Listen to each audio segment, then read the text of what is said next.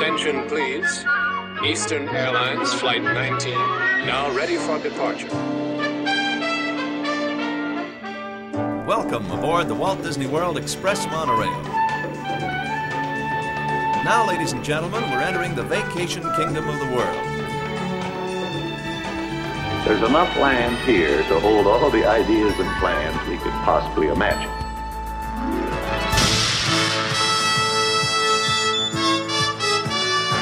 We call it Epcot. Will be our experimental prototype city of tomorrow.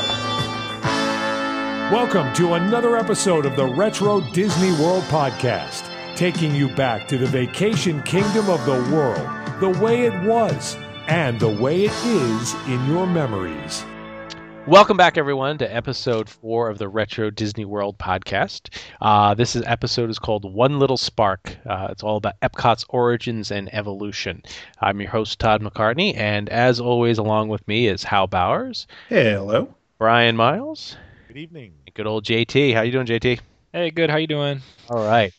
So, as always, we're going to uh, rewind, as we always do, back to last month's episode um, and anything else that came out of some comments and corrections. Now, uh, JT, we had some somebody write into us about the uh, Fort Wilderness sign po- popped up somewhere, the old one. Yeah, this was probably the coolest email uh, I've seen in a while. It, I right when I saw it, it pulled up real big on my phone, and I just like you know freaked out because it's actually a picture of the like if you look at those old pictures we have on site of the actual like big tree log cut in half, and it says Fort Wilderness Walt Disney World with the old Walt Disney World logo with the D, you know, and the mouse in it. Um, but William says he uh, worked at backstage and he was uh, interning there or something, and he ended up backstage at Fort Wilderness, saw the sign which is back there, and I'd like to actually go sneak back there with my golf cart next time, go look for it. So and he's, he claim- also, he's claiming that this is there now. Yeah. that's what he said. It's just sitting. I think they're not using it anymore because now it's, uh, you know, it's that it's almost like a rectangle shape with like, uh, you know, rock work on the side and sort of thing. So this is the old entrance sign.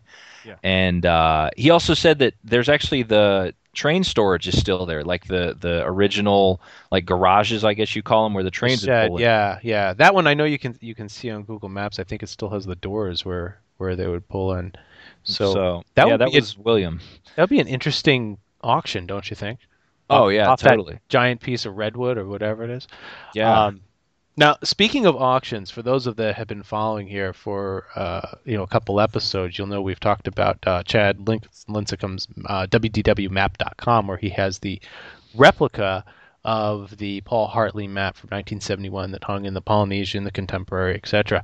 And um, now, JT, was it you who stumbled across this? Uh, that Yeah, had the I- original one on eBay recently. I saw it that that store, the theme park connection. They have Right. random stuff, and you know, this kind of like it was a you know a, a thing on Twitter or something I saw, and yeah, they were auctioning off, and it was a buy it now or starting bid at nine nine nine nine, like ten grand. Yeah. Now, as of tonight, uh, it says best offer has been accepted. It doesn't see the final price. Now, there's no silver frame, right? Remember we talked about there being a silver frame on on there, but boy, that, I mean, it, it's in great condition. The color is is beautiful on it, but uh, so yeah, somebody somebody spent some coin on that.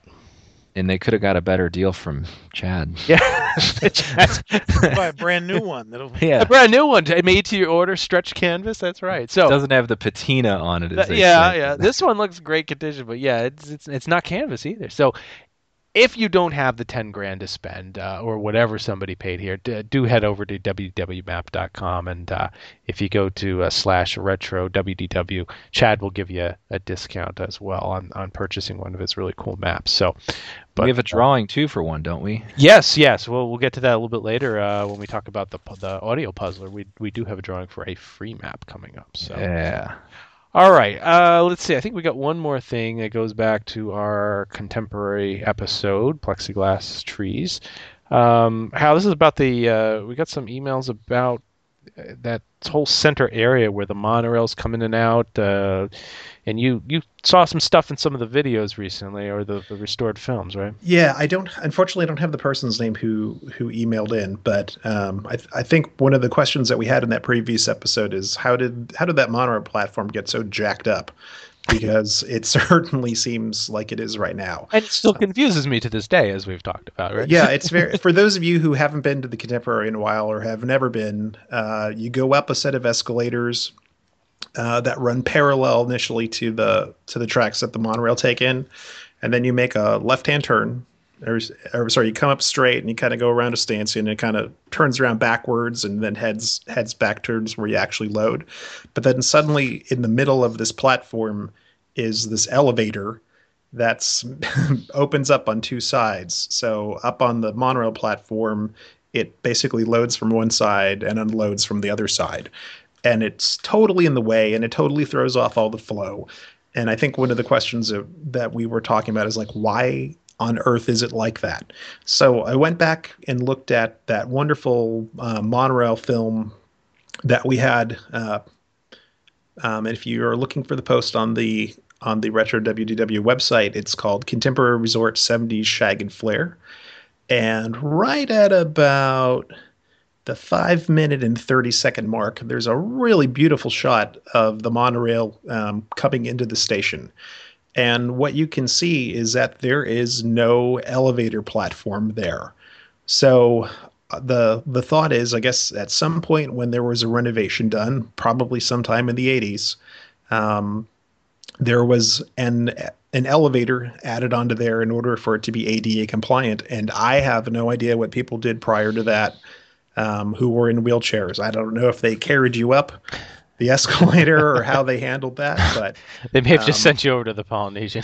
yeah, but it, it certainly was not there before, and it is there now, and it's so confusing. So, yeah, in- interesting find. And then you know, the the person who wrote in also mentioned something about that maybe because the monorails changed size and and what they, they went from five cars I think to six cars something like that. I, I don't know if did, did capacity go up as well when they well they went to undoubtedly because if you if any of you and if you have not seen or ever had the pleasure of riding in a Mark IV monorail uh, these these were the original monorails that that ran, and uh, there were a couple of things about them that were different. One is the doors were not automatic; they would open up automatically, but the the uh, the people that were on the monorail platform would actually have to close the doors manually, and there was this amazing cadence of this. you know, if you weren't careful, if your hand was sticking out, when they shut that door because they'd come by when they closed them too and just yeah. whack whack whack. And they whack, were whack. they were metal. They weren't Yeah. fiberglass. They were serious. Yep. Um, but the other thing was everybody got a seat. It was right now where you have basically the two the doors open up in the middle, and then there's seats on the left side and seats on the right side, and that sort of support bar in the center. There were seats facing out um, like a train um, would have. So um, there wasn't enough space for. I think there was always one car that had some space for wheelchairs that would be in the front or in the back. Um, uh, but there certainly wasn't space for the kinds of strollers and things that people have today. Um, the upshot was that everybody sat down then, no one stood. So at some point when they went from the the Mark IVs to what the Mark Sixes, because I think Disneyland was a Mark Fives right, right. um, they they took out that that center row of seating uh, and put in the standing room space, and then reconfigured the doors to to be completely automatic and open up from the center. So. Um, and at that time, so yeah, capacity certainly increased because now you can shove as many people as you can into a monorail car like it's a New York subway instead of a nice, relaxing place to sit down. Exactly. So you got But I digress. yeah. well, we've now started the monorail episode, which some people have been asking for. So, but uh, yeah. So more investigative work as always. We we try to go back to you know things that come out. So, uh, thanks to Matt from Syracuse, New York, for that uh, for sending in that tidbit. So as always, we'll we'll continue to uh, investigate anything that comes up. So with that said, I, I think that's all the uh, comments from uh, previous podcasts for, for this month. But uh, we're gonna let uh, Brian run with this show. Uh, One little spark. Uh, this is going to be all about the origins of Epcot, the evolution of how it started, the thought process behind it, and what brought it to what we know as today. So Brian, you've been doing digging, you've been researching. What where are we going to start tonight? That's right, Todd. This month we are heading across the parks from the Magic Kingdom area where we've been to the area that is now Epcot Center. Uh, it seemed an odd thing for Walt Disney to, an odd choice for Walt Disney to pick rural Central Florida to build the community of the future. Uh, but that's the quest that he embarked on in the mid 1960s. Uh, Epcot, we'll give you a little bit of background. A lot of you may know some of this, but maybe not all of the details. Uh, began in the mid 1960s. Uh, Disney began acquiring land in Central Florida, uh, not to build a theme park, although that was always part of the plan, uh, but it was to build Walt Disney's experimental prototype city or community of tomorrow, depending on which text and which time Walt's talking about it. Uh, that was his original inspiration for buying the land in Florida. And the theme park on the property, uh, which is now the Magic Kingdom, uh, or originally the Magic Kingdom, uh, was a secondary driver behind it. It was basically the, the presence of the theme park was going to be to drive produce revenue for the rest of Walt's dreams for for Central Florida, and that was to build this experimental community. Uh, Walt died. Brian, before yeah. also too, the, the location of the park has pretty much always been the same in the plan, right? I don't recall seeing any plan where that theme park was in a. I'm talking Magic Kingdom theme park. You talking Magic Kingdom was right, yeah, always they, at the top north north section of the of the land from the start. Well, inter- interestingly enough, uh, when they took the plane tour, when Walt took a plane tour uh, of the Florida property that they had, that they acquired. Uh, he flew over the area of Roy's cabin. okay. Uh, yep. And then just across Bay Lake, and he saw the natural uh, Bay Lake there, and decided and pointed and said, "That's it. That's the spot we're going to build uh, the theme park at, the land right next to Bay Lake." Uh, and so that you're correct. From pretty much the the first master plan that was drawn, had the theme park where it is today. Right. Uh, and Epcot's not too far off from where they had originally drawn a lot of the stuff that they that they wanted to that they wanted to put there.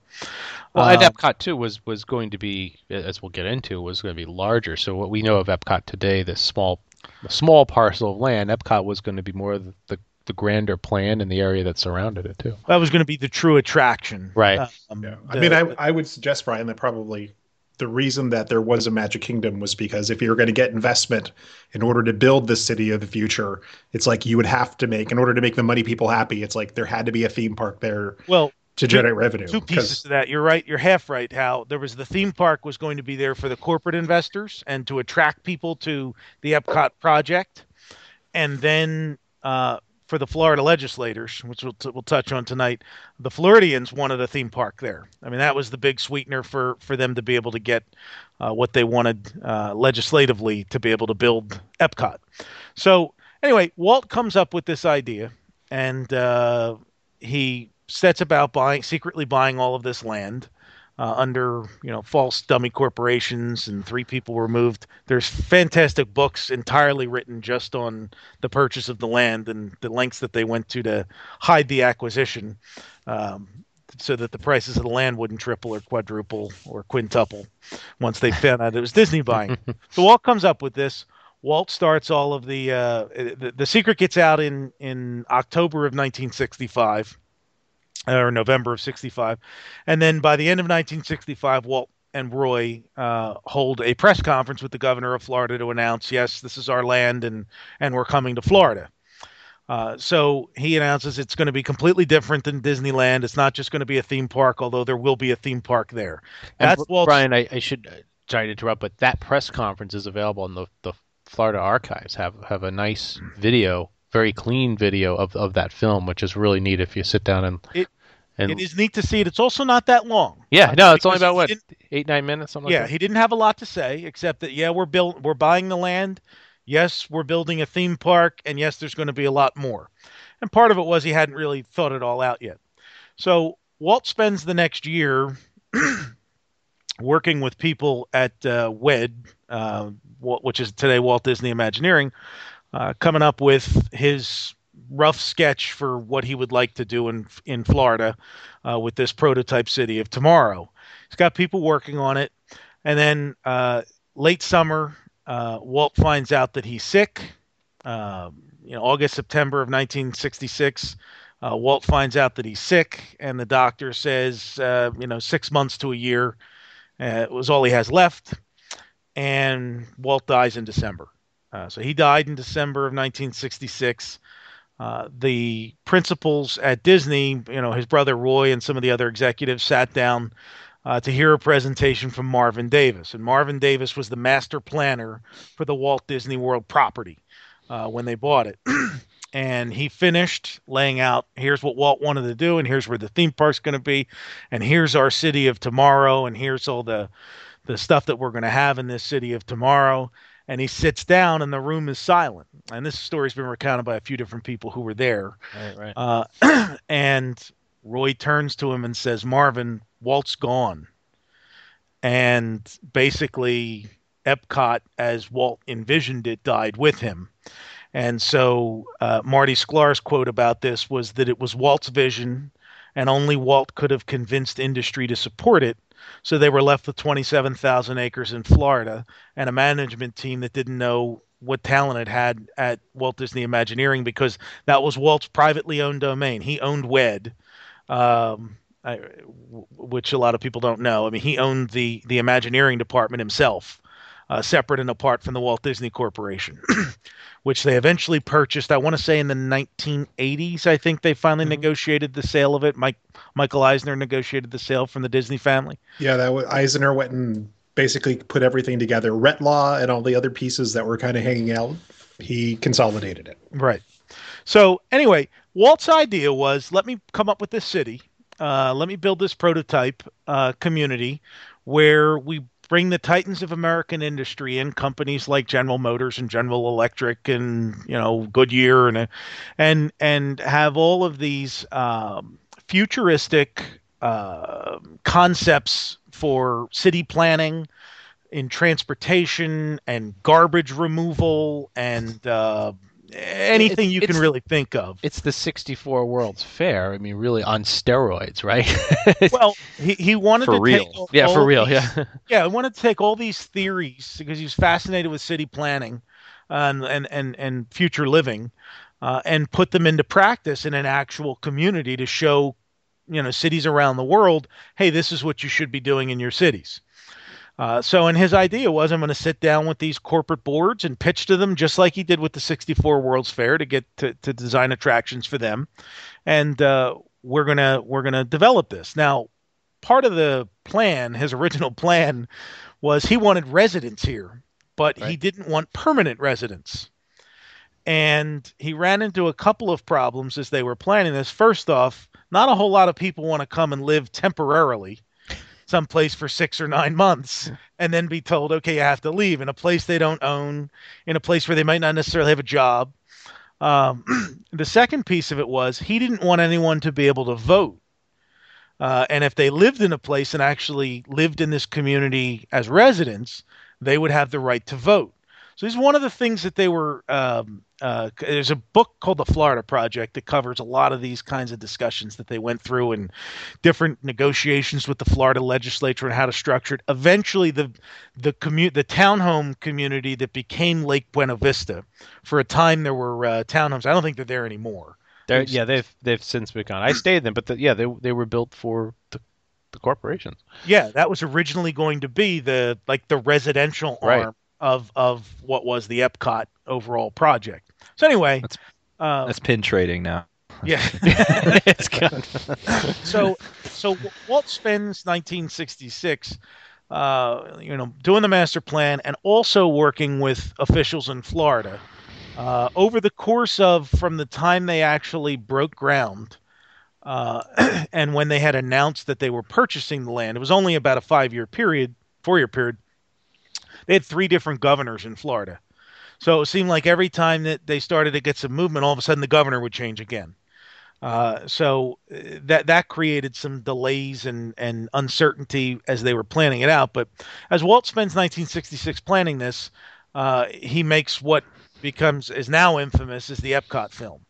Uh, and the Epcot film was to be shown to Florida legislators and potential investors.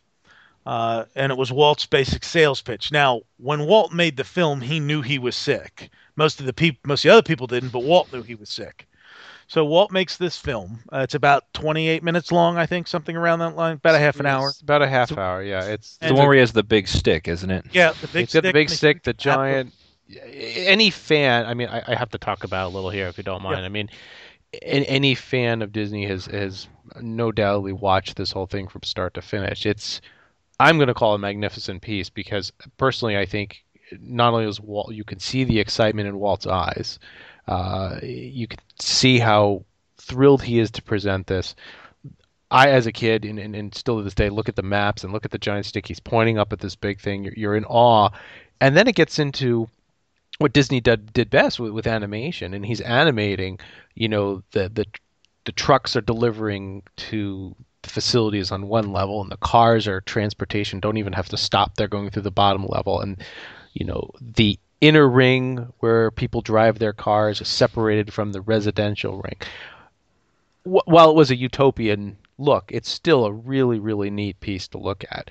Um, just I don't know. It's always fascinated me, and, and we do have a restored version. Uh, it was one of the first things that I restored um, out out on the Retro Disney World uh, website. So if you do want to take a look at it, there's a nice restored piece that we'll we'll put a link in the in this month's podcast to that. So. And- I, I just had to mention those couple of things. It's just Yeah. it's yeah, a great, it's a great film. It, and I would say, isn't it amazing to what lengths the company went through to bury that film Yeah. for as long as they did? yeah, Because you could not watch that film until maybe what five or six years ago, Well, nineties. they did run it on Disney Channel a couple times because th- there's some very old VHS versions that people had recorded it in very grainy. I don't even know if it was the full complete. yeah, you know, I got like a bootleg version of it Yeah. in the in the early nineties, and I, literally, it's like we were some of the first people to see that in the longest time, and it was Right. it was mind blowing just how completely thought out the entire thing was. It, it, it, it really was, and, and it's unbelievable. Now they did release a version. There was a um, there was a DVD set that came out. I want to say early 2000s uh, that had Disneyland, a lot of Disneyland stuff on it, but they included um, this piece on the DVD, and it's probably one of the better versions. That's that's the version that we cleaned up. Um, my understanding is in in talking to some people who are produ- I, I spoke to a number of people um, I don't know about six to eight months ago, maybe a little longer, that are producing a film for PBS about Walt Disney's life in Disneyland. Um, and my understanding that the original film is still out there. They were looking at possibly restoring it, but because it was going to be a Disneyland focused production, they they didn't know if that was something that that was going to be done. But sidebar there, I, we would love to see. Be a great piece to have uh, scanned into HD by ImageWorks and restored, one, don't we think? Oh yeah. Now, how, how um, real quick, I'm going to strangely jump to Horizons here. There was a very there's a parallel, I think, between portions of this film and then the, uh, was it the Magic Highway film that uh, they did that that was in Horizons. Did they Oh, use yeah, any yeah, yeah. part of of this film in there in Horizons when you were going through those the 50s area? You know what I'm talking about. The Magic Highway was another fantastic. Yeah, yeah, that was film. a Walt Disney Presents from what this probably sometime in the mid '60s. Right, right. But yeah, had- no, they they didn't. Again, there was no. It wasn't they there, tried. yeah. They tried so hard Right, to like okay. not let people know about Right, right. Okay, yeah. the original well, Epcot once they had built Epcot Center. So So, so that's Brian. more on the, the the the Florida Project film. If you haven't, if you haven't and, watched it, and you a- can still see Walt filming it if you have an interest in Disney's Hollywood Studios and Walt Disney One Man's Dream. You walk through there, and about three quarters of the way through, towards the end, uh, they've done a beautiful recreation of Walt in front of a camera with Mhm. the huge uh, Epcot planning room behind him and the map. And uh, it, I, I- it's one of that and his uh, ceremonial office, which they've recreated there, are the two things in Walt Disney One Man's Dream that I tend to linger at and stare at. So, yeah, yeah. uh, we'll if you have an sit there and interest in seeing that, uh, a, blown up version of it, you can see it there. they so run anyways- a, a couple minute loop too. I think of the presentation. They do. So They- yeah, it's like a four or five minute loop. So Walt makes this film, and the film, as I said, was two things: was one to sell to corporate sponsors, and mostly it was for the benefit of the Florida legislature, because what they were dealing with with the Florida legislature was they wanted uh, a certain level of autonomy, not having to go through local planning, not having to go through some of the state regulations and hoops with what they were doing construction wise, what they wanted to do construction wise, and then it was planning for what he was going to be doing uh, with this city of tomorrow after it was built and having uh, wanting to be free from a lot of the regulatory constraints that they would normally put uh, on on a on a city.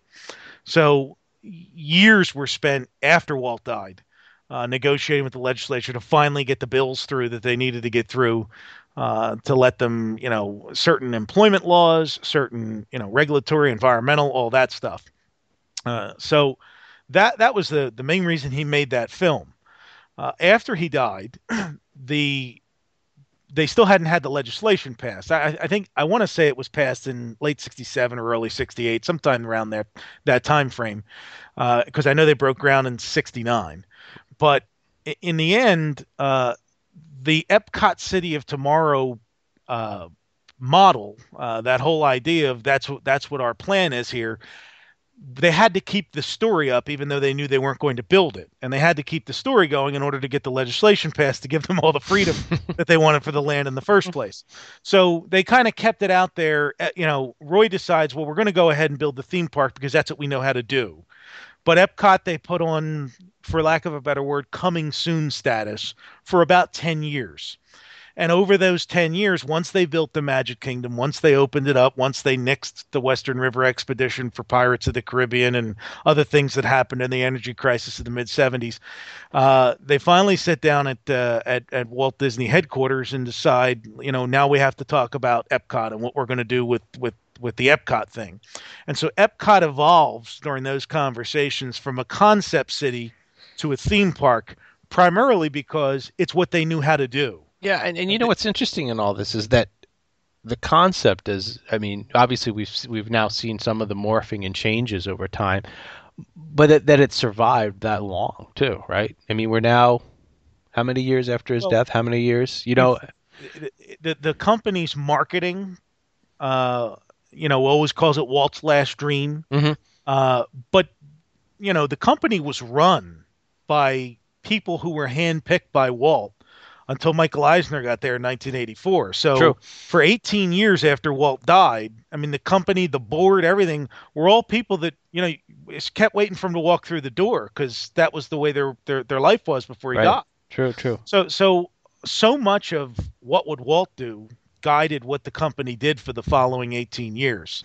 Uh, and so I think that's part of the reason why some of those things that he that he wanted in the 60s were still alive in the 80s.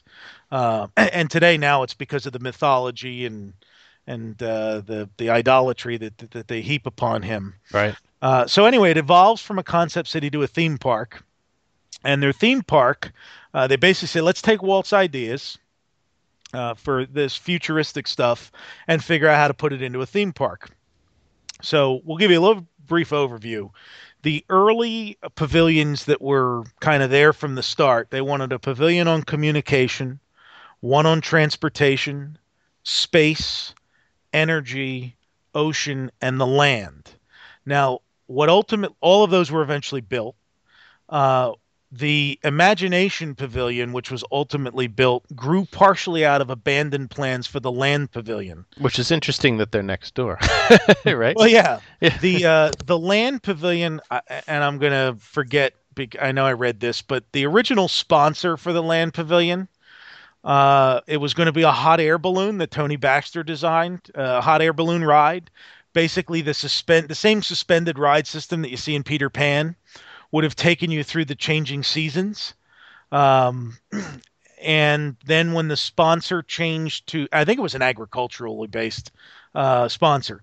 And then when the sponsor changed to, I uh, was a Kraft, was a Kraft originally or Kraft, Nestle? Kraft, or, yeah, Kraft, Kraft, yeah. Then it changed to a uh, more of a food and agriculture. Uh, so uh, is is that why we have the three balloons to this day, which now don't move? I, is that is that why we have the three? I do believe that's why the balloons. Yeah, it, it, a nod to that. Yeah, yeah, are part of the original motif inside. I wish they would uh, move again, but that, I, I, wish the fountain was still there. yeah, that's true.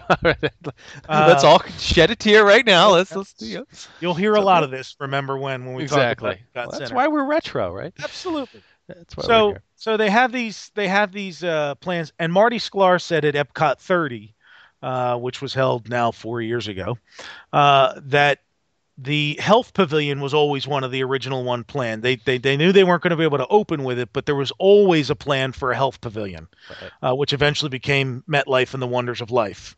Um, so World Showcase, which is the other piece of Epcot Center, that evolved from a permanent World's Fair concept. So after Walt did the 64 World's Fair attractions and and experienced that. Uh, hit and, and and back then, I mean, there was a '62 World's Fair in Seattle. Hal there were a couple of others. In, oh yeah, yeah, yeah. know, 60, the yeah, the 60 62 begat the 64, and Right. um, the next one that I think was like the Montreal, 69 in Montreal. right? Montreal, yeah. Yeah. Yeah, 67. So so so so, I mean, there's all these World's Fairs going on. There huge tourist attractions. Walt Walt starts to get this idea that you know I want to design a permanent World's Fair rather than move into these different cities and building temporary structures. We can kind of create a, a theme park. Uh, u- use what we know at Disneyland and make a permanent World's Fair where we where we showcase these cultures and ideas and so there for the Disney World property in Florida, uh, one of the concepts that had been under development uh, concurrent with Epcot was this permanent World's Fair. Walt originally conceived it as part of what was going to be an indoor theme park in St. Louis. We'll take a one-minute sidebar here to tell you about the St. Louis project. So, he, so he's, you know, he's, Walt was a Missouri boy, so he looks at St. Louis uh, as a possible place to build his East Coast theme park or non-West Coast theme park. Uh, and because St. Louis is changing seasons and certain things with the land, he decided we would do it indoors. And what it was basically going to be was a five story indoor complex. You're getting visions of Disney Quest now. A five story indoor complex where each floor had different attractions on it. And, you know, obviously a massive building where you'd have attractions like the Pirates of the Caribbean or something inside the building. Well, Walt wanted to do a permanent World's Fair a lot of what ultimately became World Showcase. Uh, the St. Louis project died. Uh, great story. Walt is at a dinner uh, in St. Louis, uh, and it was the Beer Manufacturers or something association. August Busch uh, was the host of the dinner, and he got up to make a speech. And uh, he made a specific point in his speech that, you know, being a beer man, that any theme park that was built in St. Louis would absolutely serve alcohol. And the next day, Walt told the guys at Disney, let's find another place for our park. We're not building it here. Uh, so there, there was this thing where you weren't, you know, he wasn't going to get the approvals to build it there unless he agreed to have Anheuser-Busch products. And he decided, then I'd rather not build it here. So there's your aside. And SeaWorld got him back by serving beer in their park. uh, anyway, uh, so, you know, so, so it has that, that concept there. World Showcase was originally planned in Florida. They they they they brought the concept, you know, the old adage, "Nothing at Imagineering ever dies." So they Right, had this right. concept they designed originally in St. Louis. They have all this land in Florida, and they discuss, well, what we can do is we can build this World Showcase here.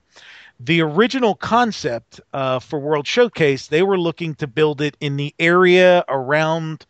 Uh, I think where the parking lot is now, on the other side of the Polynesian, where the, the Speedway and the parking lot is.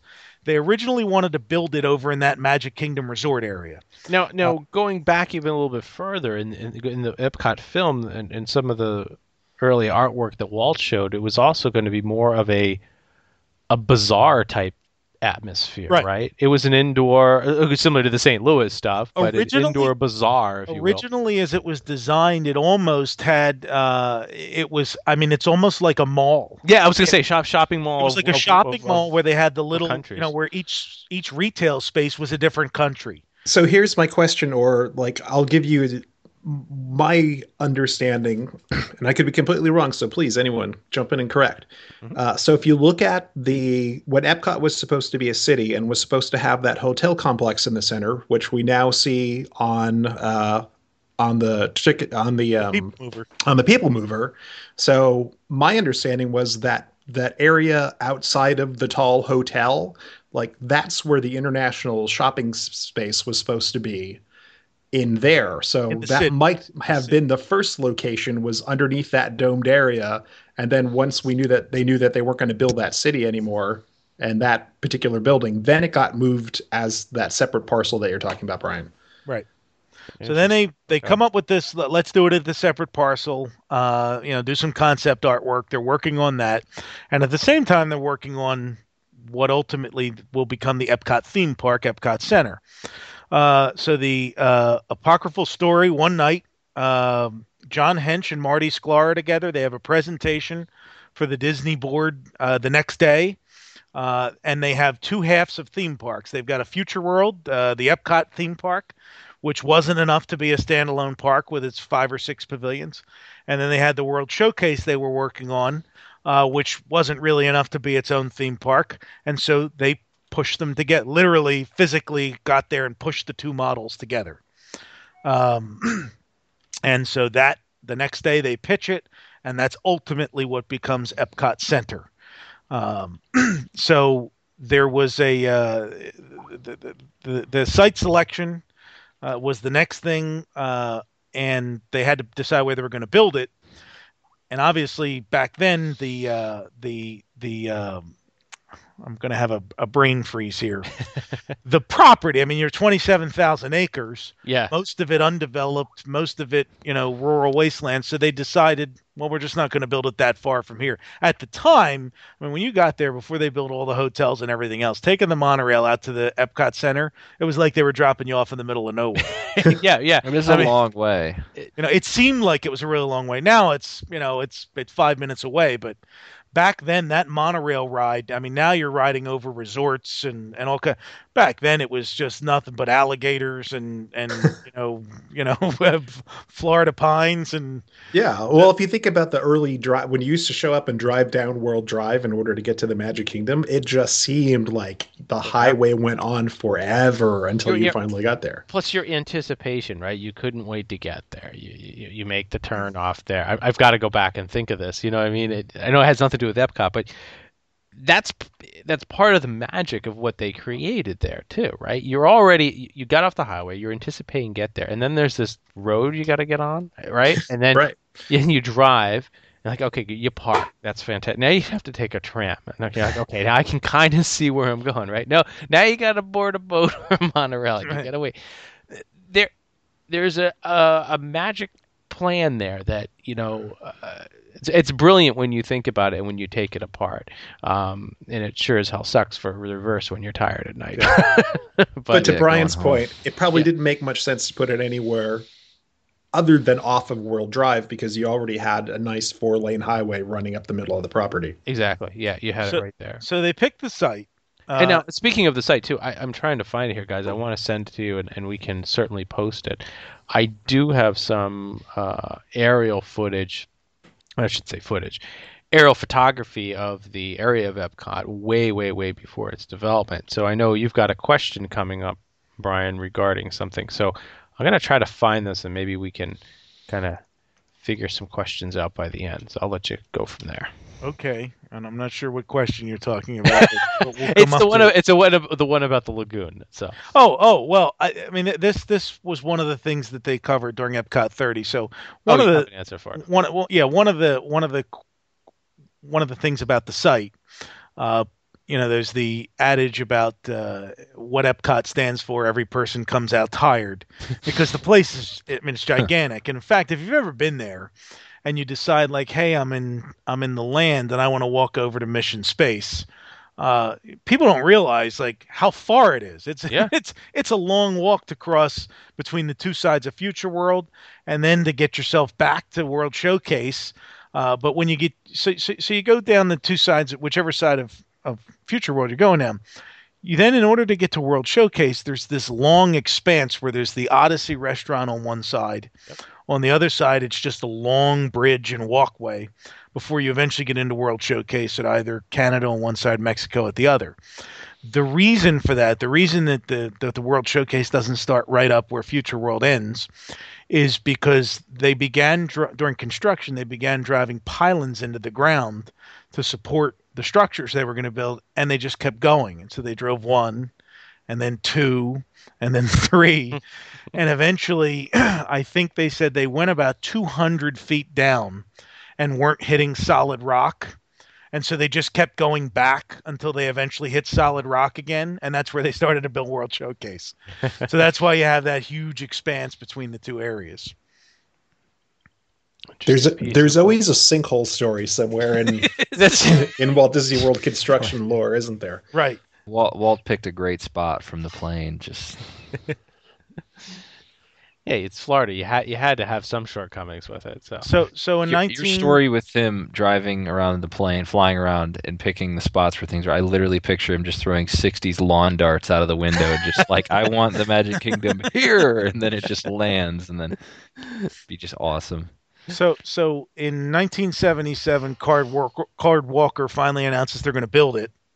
They're going to build Epcot, and this is where I'm going to turn it over slightly to Hal to talk about the marketing materials and the stuff that they that they put out uh, to the Magic Kingdom Club members and the Florida Annual Pass holders, etc. Yeah. But the, the tagline was the 21st century begins October 1st, 1982.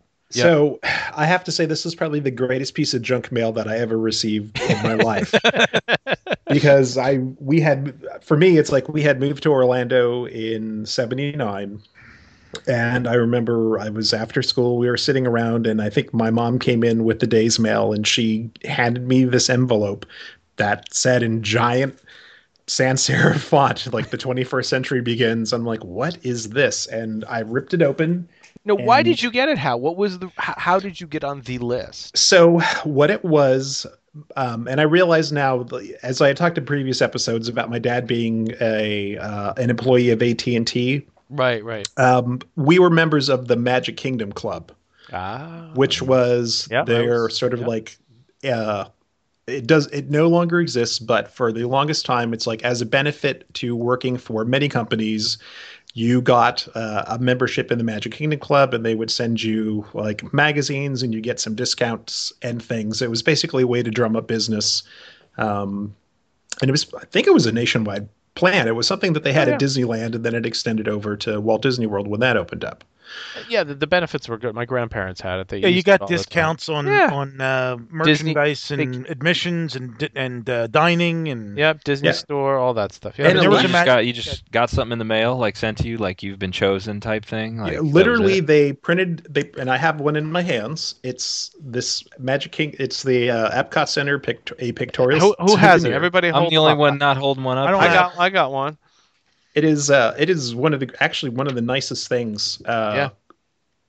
That they've ever done. I mean, and this just showed up for free. It's like didn't cost anything. They were just we we want people to come here. So you got this, and then there was also a letter, uh, you know, telling you that you should book your hotels now. Uh, for for starting to make your um, your travel plans in uh, 1983, so Jeez. So they knew it was going to open in October, but I think they felt more confident about getting people there in '83 instead of right away in '82. Now it's it's interesting to we should probably note how that this thing is filled with not a single picture of reality, right? There's not even a I mean I'm flipping through it right now. It's all artwork. Um, every now and then you catch there's a picture of the land, but of them growing lettuce, but you don't even know if it's the land. It could be a random greenhouse. Yeah, it's all uh, Right. It is all illustrations. It's all artist renderings, concepts. Uh, stock, because- a little bit of stock photography here and there. You know, the the Sperry Univac one is great. They're sitting next to a computer. The So the outside of the small- envelope said that 21st century thing on the the. Yes. Wow, Yeah, it was also this. up. This here is a very fa- right. We've seen this. Yeah, picture. that's the shirt and the the whole deal. yeah. It's on the inside cover, and then this was so that you there was a map when you opened it up on the inside cover too. So, sorry, Hal I'm not trying to steal. no, your no, thunder. go for but there was a map on the inside cover that opened out that would uh, tell you. I, I kind of con- consider this. I don't know if you do, Hal, but it kind of the very first pictorial souvenir of Epcot. You know, Yeah. uh, this is this I equate to the preview center pictorial souvenir of of the entire Walt Disney World project. Actually, so here's what's interesting. So mine actually says a pictorial souvenir on the front, and I'm guessing yours doesn't because mine does not, and there's a there's a stamp on mine. Somebody stamped it with a re- received date. It says August 3rd, but unfortunately the year's blur. Hold on, hold yours up now. Now, folks, for those of you who are listening and can't, this is not a video podcast. Uh, we we have we do this via camera. So now, where are you? Where does it say that on the? So one of my great disappointments in life is that my parents actually threw out the one that we got in the mail. So I Ah. bought another one of these later on off of eBay, and what I'm seeing is I don't have the pre-opening one. I don't- That's a true picture. So so because I have to also go page don't. by page off. Yeah, because because. I also don't have the future begins October twenty first. Oh, you're Whoa. because oh, it's already the future has already begun. Wonder which one Wow. of you, I wonder which one of you has the rarity. I want to know who has an envelope that had that on there. That's true. Now, let's- So I did see I did see one of these with the envelope on sale on eBay a couple of weeks ago, and I did at least grab a picture of it. So I'll be able to post in the show notes what that looked like. go to What did your it go very, for? very back. I don't know. Oh, look at go to the very back page. Now, first of all, th- this has the Magic Kingdom Club in the back. There's Oh, Wow, oh, there there it you go. is. Magic Kingdom Club is mentioned back here. Vacation adventures for Magic Kingdom Club families. Now, on the very back page is all white, but down at the bottom, mine says copyright 1982 Walt Disney Productions. Okay, this is also 82, but uh, mine just has this Disney showmanship page on the back Now- instead of the Magic Kingdom Club one. So, So I'm going to, I'm going to interject here for a second regarding uh, yeah your showmanship. Ah, that's you're missing two three pages. Look at this. I have. oh man, Yeah, so they left. So because th- this was probably the Magic Kingdom Club one. Now, I'm I'm going to digress here a little bit when we talk. I want to do an episode on. We we are so editing all of this out. oh, oh, oh, no, we're not. No, there. I want pictorial souvenirs. Of, there's so many different versions of it, and this just proves how many different versions of different things there are. So, okay, so we'll we'll get back to the show, folks. Where were we, Brian? You were you were saying? How how was Just- telling us about yeah, the just the marketing. Yeah, materials. it's the marketing. so yeah, so everybody got. So, anyways, as as a kid getting this thing, it was it was the greatest thing that I ever got in the mail because you, I mean, I don't think there was much discussed prior to this thing coming out. I mean, I I, I think as a Central Floridian, I was vaguely aware that something was going on there, but there wasn't really any level of detail to it. So, getting this was uh, was amazing, and and to me, one of the one of the greatest things about this uh, about this piece, and I would I would welcome if you're a Disney fan, it's like you got to get one of these things off of Absolutely. eBay because it's absolutely. um, every time you open up to another pavilion, uh, there's one page that is just the pavilion logo on uh, a bright, like uh, just a flood of the pavilion's color. So, like right now, I'm I'm looking at the World of Motion page. So the left side has World of Motion. The right side has just the giant World of Motion logo, um, and this is probably like an eight and a half by eleven um, sideways this book is probably one of the things that inspired me to become a graphic designer um, just because of the excellence of, of seeing these logos and these color selections um, which was done by a, gay, a guy named uh, norm ayun if i'm saying that properly who was a designer for who did the the firebird and the trans am Oh, cars. Yeah, yeah. JT, I have no on. idea. The, the roo- the rooster. I don't know who did it though. The Yeah, that was him. Rooster on the he yeah Oh, he, okay, actually, same he guy. actually designed that so he he worked same for, era then. So he was big in the late seventies, eighties. Interesting. So when uh, apparently when Imagineering went on a hiring spree in order to get people to work on Epcot, They they go. I want the guy that did the crowing rooster Yeah. on the Right. of the Trans Am. uh, but if you think about it, uh, Must have been a big Burt Reynolds fan too. yeah, that well was they the- grabbed a lot of car right. So um, um, they grabbed a lot of car stylists to, to become Imagineers at some point. So you know that was probably No if, if you were working for you know one of the big auto manufacturers and you were a designer probably in any capacity, it's like you were probably a sought after guy. Right, right. Yeah, yeah, that- yeah, for sure. You would have been a, you would have been in the top of your profession there. Now, What's how odd about these books that is just crazy to me. Like now, if something's coming out, we know about it on Twitter, Facebook, internet, everywhere. But like, you guys didn't know Epcot was coming back then until unless you were chosen to get this book or what. You would just show up to Disney one year and like, oh my gosh, there's a new theme park. Like that's Yeah. the yeah. And Yeah. then, um, actually, the other thing that happened is at some point they changed the the post show of the Walt Disney Story. Well, actually, briefly they took out the Walt Disney Story. They played an Epcot film there, try to give you sort of like a taste of what was going on. That was all done with artwork. And then the post show, where um, they used to have the Western River Expedition model, like that was pulled out, and there was models instead of the model of the Magic Kingdom that used to be there. They had a model of Epcot. They had artwork on the walls, and they took the robotic owl that used to talk about uh, the Western Rec- the Western River Expedition, and they changed out his book to have pictures of Epcot. And then uh, Hoot Gibson talked about uh, Epcot when that was coming. Now, now that is Huh. when that is when they walled off the Western River Expedition model, correct? Correct. Yes. And then so that would have been around 1980 or 81. And then when they uncovered it, or the- took that wall down in 1993 or 4, Hal you Yeah. know what I'm going to say, right? yeah. What am I going to say? Said the lights were still on, all the grain of wheat bulbs were running, and I think the music was still playing. That Yeah. was in there. the, the model was still fully operating as it had been behind behind the wall for 12 or 13 years. That's awesome. Yeah, it's a great classic story. piece. Now, Hal what's really neat about this book too is that you know this was sent out obviously way before you know construction was still going on. As you mentioned, the typography and the the, the graphic design. It was already set in stone what this park was going to look like. I mean, that far in advance that they had, you know, nothing in here to me doesn't represent what you what you what you saw in the park. I mean, this is really a really good representation of it. A lot of time you see things that didn't become reality, but you know, nearly everything in here is you see somewhere in the theme park. With with three exceptions, right? Yeah, yeah. you mean the three in the back called Israel. Israel, Equatorial Africa, and Spain? Is that the three you're referring to? Those are the three Yeah. things I was talking about. Exactly. Right, right.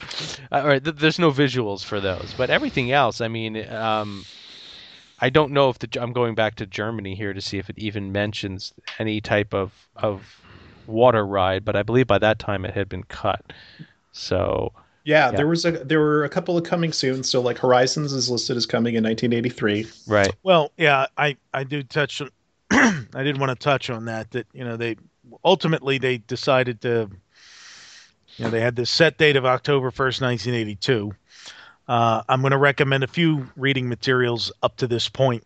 I mentioned the one called the Florida Project, uh, and we'll post links to the actual authors on on the site when we put the show up. up.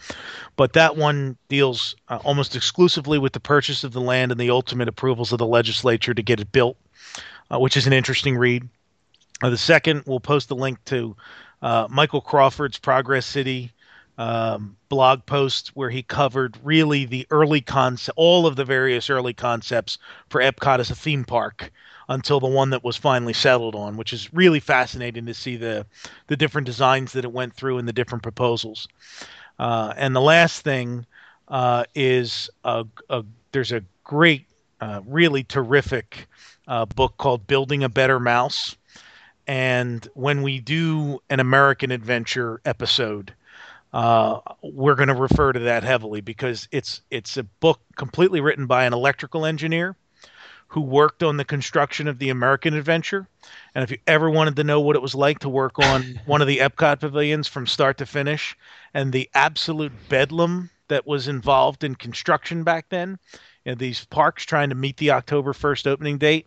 I mean, really, almost nothing in the park worked 48 hours before they opened the doors. And and I'm not just talking about that pavilion, throughout it, uh, throughout the park, you know, nothing nothing worked. Uh, so, but what ultimately opened uh, that first day in October 1982 when they opened it, uh, the, you know, Horizons, Imaginations, and Living Seas all opened after the opening. Right. Um, I want Living Seas was uh, 86, Living 85, was, eight- eight- I thought it was 80, 87 or 88. Wait a I- I second. was there in there 86 and it- 88. I was there in 86 and it was open, so it was 85, Okay. 86, somewhere in there, yeah. So yeah, they were built. That's right. They were building the health pavilion when I was there. So Yeah. so, uh, but Horizons opened a year later. Right. Imagination opened six or eight weeks later, I think it was. I think so. Um, Yeah, like yeah, I Christmas think time I- or something. Yeah, and then uh, Living Seas, as we said, was was uh, was eighty six. Uh, in World Showcase, Morocco was an addition, uh, an eighty four, I think, and then Norway didn't open until eighty eight. Uh, and Maelstrom, uh, which the recently departed boat ride, uh, which was originally called Sea Venture, um, that uh, that did not open until the summer of '89. I think was when Maelstrom opened. And we, uh, we got to go back to Willard Scott. Do you guys remember that video? I always pull him up. Willard Scott was ro- was too chicken to ride Maelstrom, and and he cut the ribbon. It's it's, it's one of those uh, Fourth of July, I think, you know, things that, that they He's too chicken to cut to ride it. Yeah, and he yeah. retreated to Roy's cabin to spend the Exactly. night. That's right. Yeah. So so ultimately, what they opened after they sent the marketing materials out and did everything, the, you know, Future World, the focus was on edutainment. Right. You know, education and entertaining people while they did it. Um, and they promoted the corporate sponsors, uh, sometimes blatantly. Um, one of my favorite stories, uh, because in you know, there's there's two original attractions that still have their corporate sponsors present. When the American Adventure opened, it had two sponsors. They were American Express and Coca-Cola. And so when you're in the depre- one of my favorite scenes, the depression scene uh, in front of the country store, the general store, uh, prominent Coca-Cola signs there on the on the face of the country store. Uh, in the uh, Impressions of France, the the the the film that still runs to this day, the original Epcot film, and I now see it every single time I visit the park because it's it's just exactly what you would have seen in 1982 if you went, with one exception. There's a point uh, later in the film uh, where you know, and the film has what is it, five or six screens? How I don't, I don't remember off the top of my head. Something like But that. Yep. yeah, there's like let's say there's six screens. Well, there's a point where two of the screens just you know there's there's there's scenes on the three of them. I think it's cars racing, and then there's two screens that just have the French flag on them. Those originally had the Renault logo because Renault was a sponsor of the pavilion, the Oh, no Renault kidding. automobile company, and so they simply replaced those those two frames with Just the French flag. That's Uh, funny.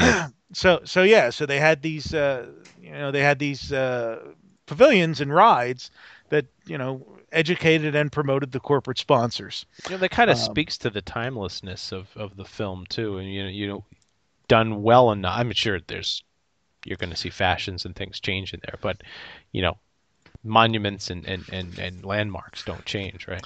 yeah ult- ultimately what they did i mean uh, you know my, my opinion on epcot is it was imagineering's effort to kind of reimagine the technologies and concepts that walt had proposed for for his epcot city Right. in a theme park environment Right. and you know given the the, the love that you know we and the whole community has for what was originally epcot center i mean i think they did an incredible job Absolutely. it was it was a classy place it was a place you went and you learned things you were fascinated by the things that you saw and the attractions were top notch Yeah. Uh, now I remember as a kid too. You know, I remember when we were going to go down there in '86. I remember my grandmother, my, you know, there was it's going to be educational. This is a good trip for you guys to take, right? Yeah. And I remember, you know, the the big thing was that you're going to see lettuce being grown in styrofoam, right? Get I was ready. like, yeah, because you you saw those preview films on uh, ABC, right? What was it? What was it? Michael Landon, right? Do you remember Yeah. that one? yep yep Uh, that's where he's and- standing on the various spots under construction Exactly. I mean, it's, that's a great a great film to watch. I think Danny Kaye did. Was it Danny Kaye did the opening? I think he it did the opening Yeah, he did the that's opening. So you know those glimpses that you got back then just you know whetted your appetite to, to go down there and experience it. But for some reason, lettuce and styrofoam will always ring as uh, one of the reasons we went there. It was educational, you know. I did forget Get about psyched. one promotional thing that actually ties into that. So Oh. what a, there was one other thing that you got to do prior to the uh, to the park opening. Did you receive seeds and styrofoam peanuts? Yes, a tiny little seed. You did. Just make believe. Um, there were uh, there was a you could actually so allegedly, and this is where things get weird. So I don't think we ever did this, uh, which is weird because uh, w- if you were a Florida resident, it's like you could get a ticket to take the monorail from the Ticket and Transportation Center over to Epcot while it was under construction. right Right. they had And the walk- monorail preview yeah Yes, and walk out onto the platform, and someone would explain to you, um, kind of like what was going on construction wise.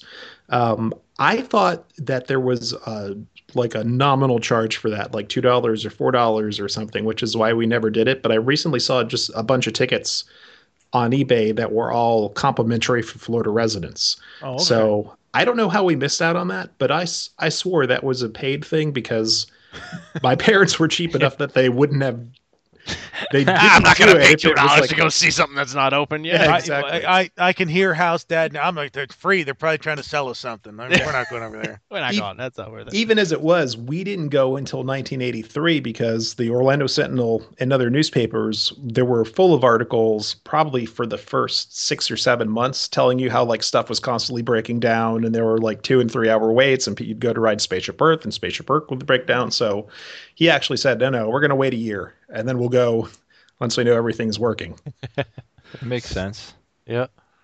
So we had some we had some figures I think Brian you want to talk about too, right? It's a little bit of some parks icons. Well, there's a couple of things. At first, I want to, you know, we were talking about the experience inside the park. Yeah. So, one of the things they covered during the 30th anniversary um, symposium uh, weekend that they did uh, was talk about the things that you saw there for the first time. And there were things like sinks that you didn't have to turn on and toilets that flush themselves and you know it's all commonplace for us now we see well we see them everywhere but there soap. it was like th- this was the first time most people had ever seen anything like this so so it was that that even in in the most basic things it was a nod to the future there Well, how about world key information, right? Making world key. That was information which is now you can do on your phone, phone. but yeah, what then you that?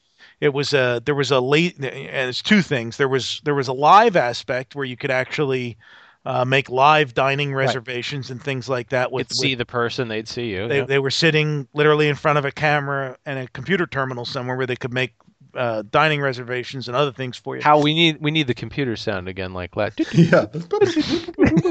and then and then the other part the world key information that you referenced was actually a laserdisc based system with a touch screen Yep. so you could you know touch the screen and say that you know i want to learn about the germany pavilion and then it would pop up there's two things there first touchscreen was revolutionary Oh, yeah. for people to, to experience and then that kind of interactivity was was revolutionary for people to experience I remember the touchscreen roller coaster, and I know we're going to get into all these different pavilions over a year. Well- you know, well, at- that- I will tell you at the D23 uh, event that Hal Yep. and I attended a few months ago, uh, they dealt with a computer, uh, uh, a guy that specializes in, I forget his title, but he, he specializes in obsolete computer technology. and so they found one of the banks of data chips that Yep. used to run the world key system. Ah, Uh, they sent it to him. He managed to resurrect it and get it to run on iPads. wow. So they set up this room, this bank of iPads with in little enclosures that made it look like you were actually using the World Key system, and you were able to actually play with them there at the at the D23 thing and watch the videos. And yes, the roller coaster So- game was there and some of the stuff. The, the, the, I roller have coaster to one, tell I you. I have to tell you though, as with when you plug in your old Atari or ColecoVision or anything else, it's fun for about five minutes, and then you're saying, "My God, this is terrible."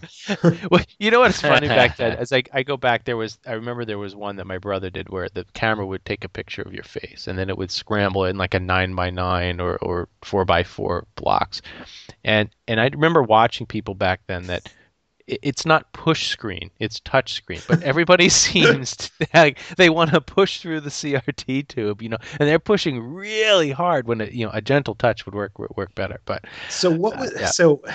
Uh, it's been so long since I've seen the World Key. Was the character who introduced you to the system and how it worked was he named Bit? oh no, was Bit the one that was in? uh, the- well, Bit was also the guy in Tron, but when it first came on, there was this little square that that came around. Right, right. But It- what was the guy that jumped around in in, in the computer one? The computer show in Communicore. Did he Oh. have a name too? The Was it Astuter same? Computer Revue. Oh, it was a s- yeah, yeah, yeah. What or was it just a? There was. There, wasn't there a character in that? He was a guy- well, he was a pearly a pearly king that kind of was a normal sized human that he got shrunk down at Shrunk, shrunk down and walked across the. Yeah, as he would do yeah. his- Maybe I'm his big confused. song All right, I. I- all right. I'll take I'll take that back. We'll have Yeah. to see if there's some World Key on uh, on YouTube because Yeah. So so they have this park and it's got all this futuristic stuff and it's highbrow entertainment and they're teaching you about about food and and about the land and about uh, the energy and all of these things that you wouldn't think you're going to go on vacation to learn about. And so the Imagineers uh, and the set designers there at Disney decided that this was not an appropriate place for the classic Disney characters of Goofy, Mickey, Minnie, Donald, etc. That uh, you needed to have uh, a different uh, feel and aesthetic to the place. So they did two things because they had to have some character for for merchandising and for sales. So one, they decided to create their own iconic character for the park. That character ultimately became Figment, uh, the purple dragon from uh, the Imagination Journey into Imagination attraction. Uh, and the Imagination Pavilion and uh, Figment and Dreamfinder, uh, his uh, his life-sized friend, did did meet and greets all the way up until 1996, I think it was, when they stopped the the Dreamfinder and Figment meet and greets from the time the park opened. In fact, the opening ceremony, the opening special from the Today Show, there's an interview uh, with the Dreamfinder and Figment, uh, and that was before the the attraction was even done. Right. Uh, and uh, Ron Schneider, who played the Dreamfinder, talked about in his book that it was the first time he had put the costume on. It was the first time he had actually worked with the puppet, uh, and and they hadn't actually seen the finished attraction yet, so he was just kind of making it up as it went along.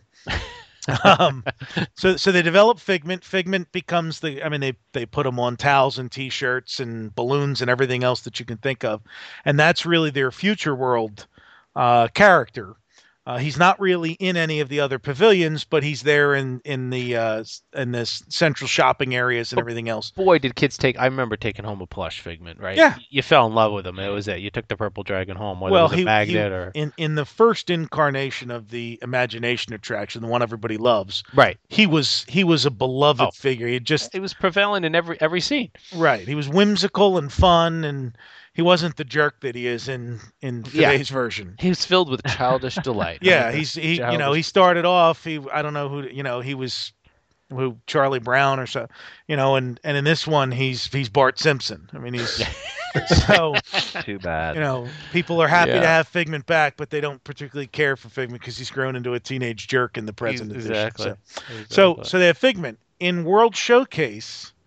Oh, um, not these. Yeah, the, No. these giant, uh, oversized headed um, uh, characters who were representations of the indigenous uh, citizens of whatever country they happened to be in. So these giant characters from Italy and China and uh, uh, Mexico, and, and they were these, you know, life size, well, regular size figures with these three and four foot heads on them, and the eyes blinked between attempts Oh, to steal your soul. touch. If you're not having nightmares by now just hearing Yeah. about this. I I mean, there, there- there's there, but I, I also saw that they actually existed in the Magic Kingdom. Well, I, I was just going to say that, that uh, are you going down the path of the 76 parade? Well, that's it. They, Yeah. they they used them in the Magic Kingdom in the '70s with some parades, Yeah. uh, and so when they built World Showcase and decided that, I, I mean, I think appropriately that young young children there there wasn't a lot for them to do in World Showcase, uh, so they decided to have these characters back there. Uh, one of the great, you know, and there's there's the two ages of of Eisner. Everybody talks about the first ten years, which everybody I think most people loved, and then the second ten years, which I think we wish we could do a lot of things over. Uh, but those first ten years, Michael Eisner becomes um, uh, CEO of the company in September of 1984. Uh, he visits the parks the following month. He visits uh, he visits Walt Disney World, and they take him over to Epcot, and he's walking around with with his uh, with his corporate handlers. And the first question he asks them is, "Where's Mickey?"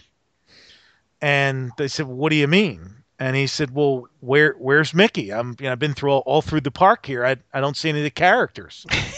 and so they start to explain to him that you know, well, we we decided that it wouldn't you know it's not something Walt would have done. It's not an appropriate thing for this park. And so basically, he turned to the people he was with and he said, "Get the characters in the park as soon as possible." Yep.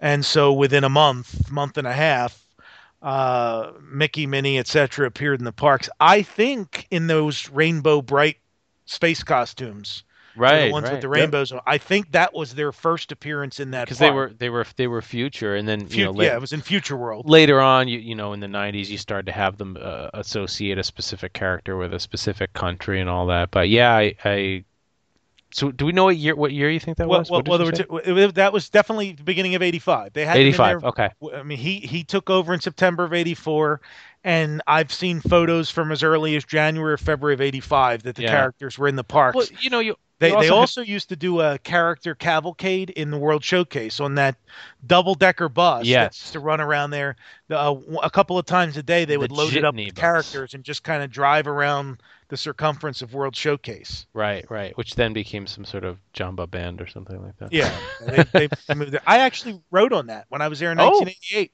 It was still operating in January of '88, and I actually wrote on that. Jumbo. Nice jamba. Yeah. Uh, Before it went musical, yes.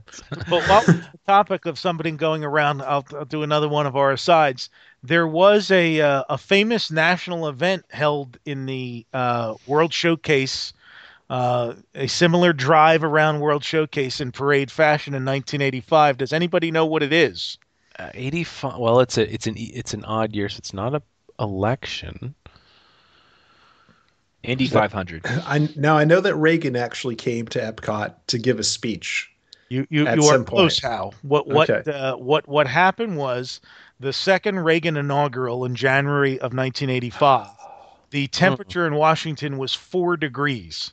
Oh. So they decided it's not a good idea to hold the inauguration outside, and it's an even worse idea to have all these marching bands from all over the country marching down Pennsylvania Avenue uh, In for degrees. in this frigid temperatures.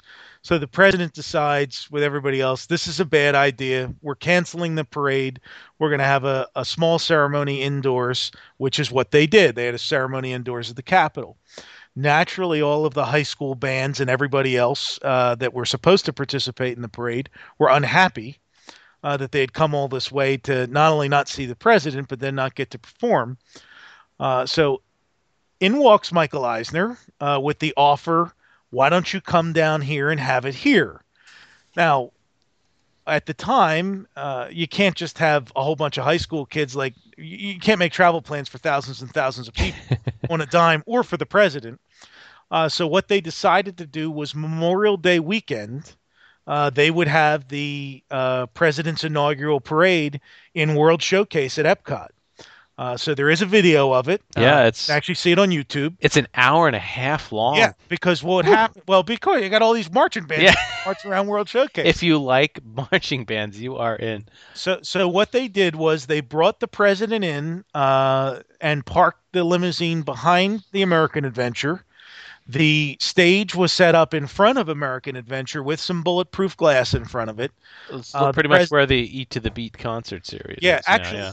Marine One landed behind the American Adventure. Wow. No kidding. So Marine One landed behind the American Adventure. He gets out. He walks out uh, into the front of American Adventure. Gets on the uh, gets on the um, uh, gets in the limousine. Oh, No, he gets in the limousine and they drive him around World Showcase.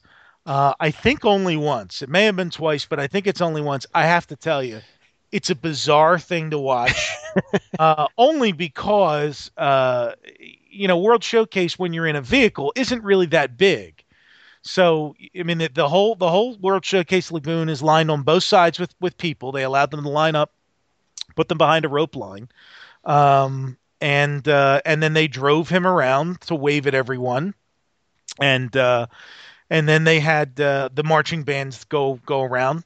He then gets up on the stage. Uh, he and uh, Mrs. Reagan and Michael Eisner and Mickey Mouse review, uh, you know, a handful of the bands. He makes some remarks, uh, and then he exits the stage, and they get in Marine One, and he flies away. So Back to work. yeah, it, I mean, but the you know the, they they had uh, they had the whole thing underwritten, um, you know, by other people. So they flew all the bands and everybody there, and and Disney, you know, was, was I mean, you know, Eisner hadn't even been CEO a year yet. Right. So he gets the president of the United States to bring to bring his uh, to bring his inaugural parade to Epcot was it was the first of many marketing geniuses, and a hat tip goes to the fantastic uh, tan, almost cream-colored suit that the president wore that day for, for the Florida for the Florida Heat. So yeah, we got to keep out of that.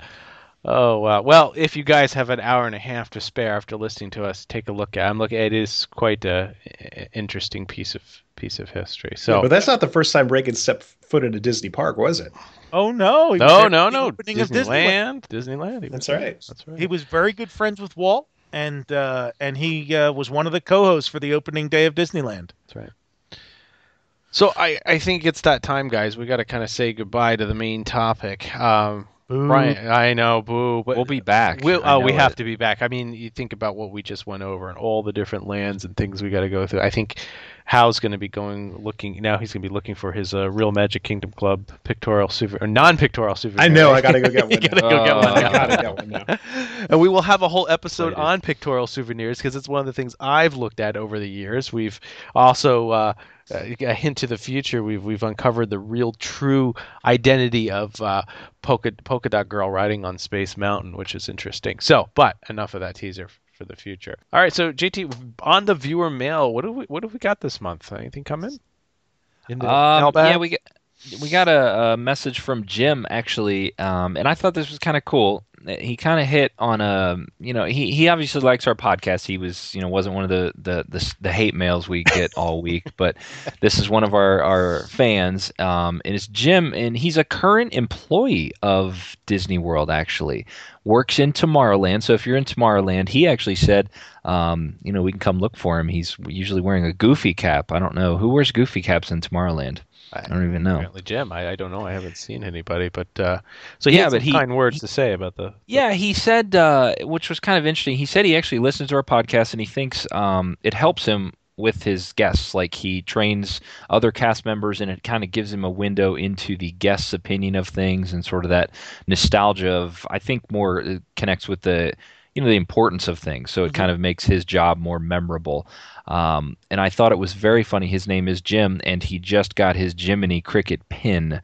Uh, he's Jiminy. wearing a yes. So that's uh, that's our message from Jim, and like I said, you can find him in Tomorrowland. Um, You know, probably working on the uh, shrunken down Speedway. Right. exactly. Well, Jim, appreciate you writing in, and I'm I'm glad that uh, some of the memories and stuff that we're talking about that uh, that have been instilled in our, our heads for years are coming out, and that that, that can help you guys uh, over there produce memories for other for other people as well. So, all right. Well, as always. Uh, JT, where they write in? They want to send us a message. We're always always open and taking mail, right? Yeah, send us a message podcast at retrodisneyworld.com. Um, you know, there's always the chance we could take a tweet and, you know, Yeah. read that on the air. It's, you know, it's a lot shorter, but still, if you want to send us all a tweet or something like that, we will get those as well. JT checks the mailbox every day. So Every day I run out there. something in to podcast at retrodisneyworld.com. It's freezing here, but I still run Yeah, out there check the mail. Check that mail every day. All right, so let's let's move on to the puzzler. Uh, last month we had a we had a good one that was pretty hard. I thought. Um, Hal you submitted this one? I was a good one. Yeah. Yeah, I, I really I, I, I liked it. So the correct answer to last month's puzzle was the magnetic mystery mine on Tom Sawyer Island. Um, Hal you want any background on that? Well, I could. Uh, for, Or do you need for a whole one- episode? no, just uh, one day for whatever reason. So if if you don't know, it's like one of the things that I have on my Kingdom of Memories website, which you can find going through is uh, th- in the uh, in the 90s, late 80s. It's like I spent an awful lot of time recording Disney audio. So one day I I hopped over to. Uh, to Tom Sawyer Island and did an extensive series of recordings of everything that I could over there. So I got the magnetic mystery mine. There's uh, bat noises in the cave, the sound of wind. Uh, there was a snoring prisoner in uh, in Fort Sam Clemens, and uh, a whole bunch of other stuff. So I'm actually gonna uh, I'll have that stuff up on the site now that we've revealed uh, the answer in the winner. It's like I'll I'm gonna do a posting of Tom the sounds of Tom Sawyer Island. there we go. So you can create your own fort in your backyard and That's right. play the sounds. So, who is this month's winner? It is William Winnicus, and congratulations to him. He got the uh, the correct answer. Now he was pulled randomly from all correct answers that uh, we received. JT, tell him what he's won. William, guess what? you get the original. I think it's original. Uh, 70s era contemporary bar of dial soap, still in the original package. we confirmed it has not been used. There's no, it's still sitting there. Yep. It's it says Vacation Kingdom of the World. It says Florida. It's it's the real deal, and we don't want you know any anybody to you know use it, but you can keep it in its nice original package and set it on your shelf because it's sewn. But you can do what you want with yeah, it, really. Yeah, but don't you? You really shouldn't use it. It's Yeah, I don't know what would happen to old soap like that, but yeah, it's probably still good. So this month's puzzler, uh, Brian, we you you've you've got some two two. Uh, we're gonna do two gifts this this month, right? You've got two things. Yep, keep keeping with our uh, with our uh, theme of the episode with Epcot Center. Well, we were off last month. You know, we gave. We really should be giving a Fort Wilderness this this month, right? Because yeah, I understand. but now we're gonna try to be a little more in tune. we right? tried to get that original sign, but we just couldn't get it to Well, give it away was as a just- prize. It was too hard to put on the top of the car. Yeah. Yeah. So so we uh, we uh, this month we have a couple of things to give you. Yeah, we got multiple. Uh, we're going to pick two winners, uh, and one of the prizes uh, we were just talking about the first Disney characters uh, in the Epcot theme park uh, were what they've what we call the Rainbow Bright Mickey, and these were uh, the Fab Five: Mickey, Donald, Pluto, Minnie, Goofy, uh, clad in their silver lame spacesuits with uh, rainbow logos on it. And Pluto, of course, has a pinwheel on his head. Uh, it's my holy grail Pluto, the character. I'd always like to meet the Pluto with the silver suit and the pinwheel on his head. Uh, and this is a uh, roughly five by seven item that was sold in the parks. It's a it's a wooden uh, plaque with a photo of the rainbow bright suit clad uh, Fab Five inside Wow. of it. One of the first promotional uh, uh, photos that they took of the five of them for Epcot. That's in there. It was an item that was sold in the parks. It's stamped on the back, Walt Disney Productions. Uh, so we have one of those to give away, and then we also have an original 1983 era uh, sticker, Epcot Center sticker that were sold in the parks to either put on your windshield, um, and that's a or, or in a window somewhere, or On stick it on bumper. a wall, on your bumper. They're, but they're small. It's it's not a it's not a full size bumper sticker. It's a it's a small square Right. that would have been more more appropriate for a side window of your uh, conversion van. There you go. Uh, with the so- with the so- shag carpet. So those are the two uh, those are the two prizes this month. So- uh, why don't we unleash the puzzler on them, Yeah, Todd? we're gonna do that in just a second. I have an idea though. Why don't we do this? The person we'll, we'll pick randomly from all the correct answers for the for the souvenir photo of the of the Fab Five, and then even if your answer is incorrect, we'll we'll put you into the drawing for the sticker. How's that? Like that. Wow. You like that? So everybody, I mean, you could send us an answer that just says "small world." I don't know, which send something in, which is not the correct answer for this month. So let's uh, let's take a listen to this month's. Try to imagine, just for a moment, that somewhere in the endless reaches of the universe, on the outer edge of a galaxy of a hundred thousand million suns, deep within a cluster of slowly forming planets, a small sphere of just the right size lies just the right distance from its mother star, cooling in the coldness of space. Try to imagine. All right, so that's this month's puzzler. If you know the correct answer, send your answer to podcast at retrodisneyworld.com. And don't forget, all winning entries and all non winning entries will be entered into the big prize for the end of the year, which will be pulled in December 2015. And on that uh, episode, you will the winner will be receiving a Walt Disney World map courtesy of Chad Lincecum and WDWMap.com. So get your entries in, and uh, hopefully you'll be able to pull in for the big prize. Todd, what do they What do they have to send those in? What's the cutoff date on? Oh yes, good good point. The cutoff date uh, this month to send in. Uh, please have your answers in by March 9th. So we must receive your March 9th, 2015, in, in case you're listening in the future. Uh, It's a Monday. it- Be it's a aware, Mon- people. Monday. Yeah, Monday, March 9th. Please send them in. And if you Tell are, it's friends. awesome to talk to someone in the future. So Exactly. So I mm-hmm. hope things are going well with it. William Now, will be then- using soap in the future. Let us already. know. Yeah, they may not be using soap. Let us know if other things came true that Epcot had. So, all right. Well, with that, we're going to move on to the last and final segment of the podcast, which is our film restoration. Now, this is another eBay find. Um, we know we've we've talked a lot about uh, different films that we've done. We did, the, you know, I found a 16 millimeter film of Walt Disney World recently. We've done the home movies, my personal home movies. We've talked about the pristine 71 film, and there's a lot. It's not very often, just because of the timing of Epcot, that you run across um, an 8 millimeter film, and uh, not only 8 millimeter, it's not Super 8. This is 8 millimeter silent film.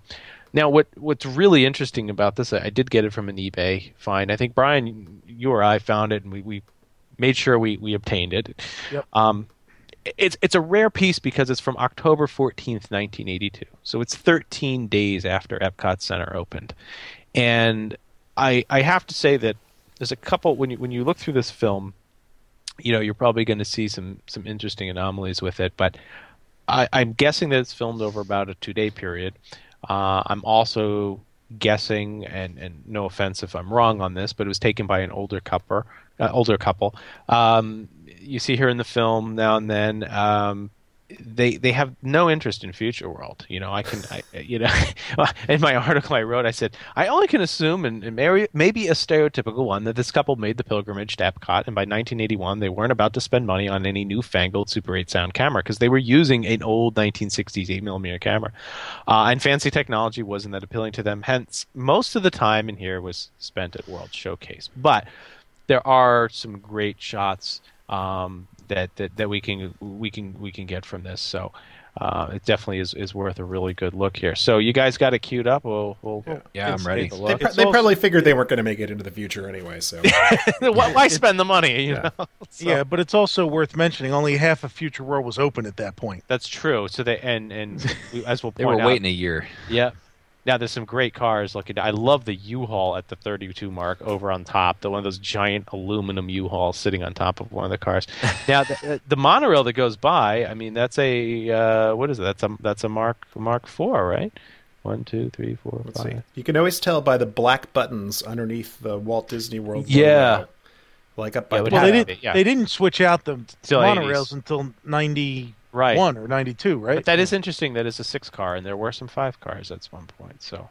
I unless like the mistaken. rainbow person posing in front of the fountain. Oh, the, the the person that walks the walks across, right? There's Yeah. a, there's Oh, somebody yeah, like yeah. leaning on the guardrail. Yeah, look at the the shorts. Look at those shorts. Yeah, Oh, yeah, yeah, and the the triangle We're- shirt we're at the there. fif- at the fifty-five second mark there, folks, to see them shorts. Exactly, they are. They're- They're up there. See, the, I'm believing the woman in the pink skirt. There's obviously the point because there she is Yeah. again standing in Mexico at the 110. You see her; she poses throughout the video. And look, it's the classic blue stroller. Yeah, don't watch your heels. You may cli get them clipped. now he does some good pants in Mexico here, right? You know, you you can see. I think she's still standing. It's like 30 seconds of of Mexico. Um, you got a Go nice, through a nose pan of World Showcase. yeah. I mean, look at the space between the Canada and England. And, Yep. And then all of a sudden, nothing, right? Where the international we're- gateway is. It's yeah, just, where International Gateway is. It's really neat to see it as a as just nothing. It's just It's an like expanse. a field. That's weird. I've never Yeah. seen that. No, what's real, and there's no swan and dolphin behind anything too. And then the, No. the pavilions aren't obscured by the trees that were growing, you know, around around the edge, which is really which is really neat too. But um, It's got that new park look.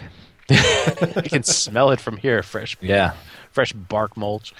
He does jump into China actually in the pavilion around two fifteen or Yeah. so. Yes. And, and you know it's funny, it's timeless, right? I mean, if you go there today, it's now here's really something interesting. Look at two two twenty six. Look at the this is so obscured by trees today. Look at the size of the German building where the Rhine River cruise was going to be. I mean, it really gives you an idea of how It's legit. Castle how looking. big that building was. Hmm. So, and this is all pre Morocco too, right? I mean, you, you Yep. you know when you pan over to Italy, you can see the the, the building behind the American Adventure that houses the sets. And there, there's There's the, the gondola ride. Oh wait, no, there isn't one. there's, There's the jet- bus. the bus, the yeah, double-decker going bus? by. Yep, Somebody taking a drink of a Sprite. look like with a pull tab probably. Yes. Was Disney littered with pull tabs at one point? They were never littered with anything. anything back then. back. Yeah, they they Now they would be. Yeah, they, they'd knock you over in an attempt to get to. Uh... Now I think she went by again. If you look carefully, in Germany. No, there she is, 311, 310. There she she's got the she's got the the hat on. Yep. So see, I, yeah, she's in here quite a bit. I got I like the one man band too. Oh yeah, look at that. Clicking his heels. Yep. Hey, does that clock still work? Do those figures still come out? They they do, but some of them are timed into the the handheld adventure game. It was actually struck by lightning, and it hasn't worked since then. Look then. at the crowd of. Look at that crowd of people waiting to get on Yeah. the cruise ships. They they they don't want to walk that mile around or whatever the heck it is. Get real! it doesn't That's take all really the way the line around. for it's the in boat. it's the only it's one of the very few attractions. There's the Equatorial Africa. Equatorial Africa, uh, right? oh you know, boy, Station there. That's before I, they I'm gonna skip right by that.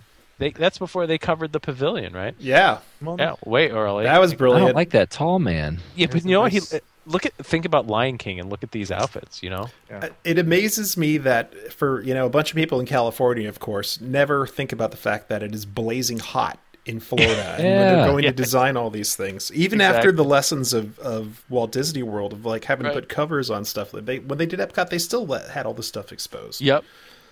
Now go to 408. Look at the pan of the Friendship boat. I, I, I I'm they're I'm probably the same boats. Does that not look like the Alweg monorail right there? Look at the the, the windows look chrome around the edge. It's glorious. I don't know if they ha- they're are they different boats now? How are they? I don't know. I don't think so. I don't think so. Yeah. I think they're the same boats. They're just, Just new. Again, job, it's got yeah. that yeah, new they're just smell. brand new. Exactly. Uh, if the Spaceship Earth looks very shiny in this. Is it Yeah. just me? Or...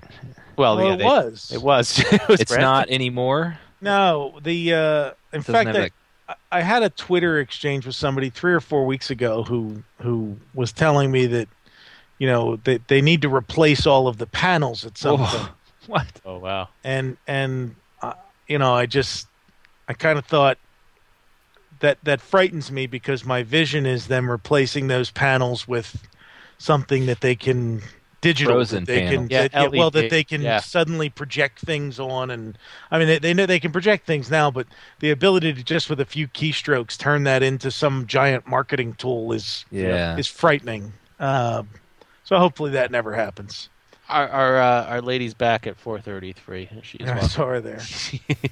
That's our girl. There she goes. This old is Hattie a lot of world, a lot of world showcase. I think we get some performers up in the five minute mark. Yeah, you, you get right around the five minute mark, you start to get you get an interesting pan of Japan.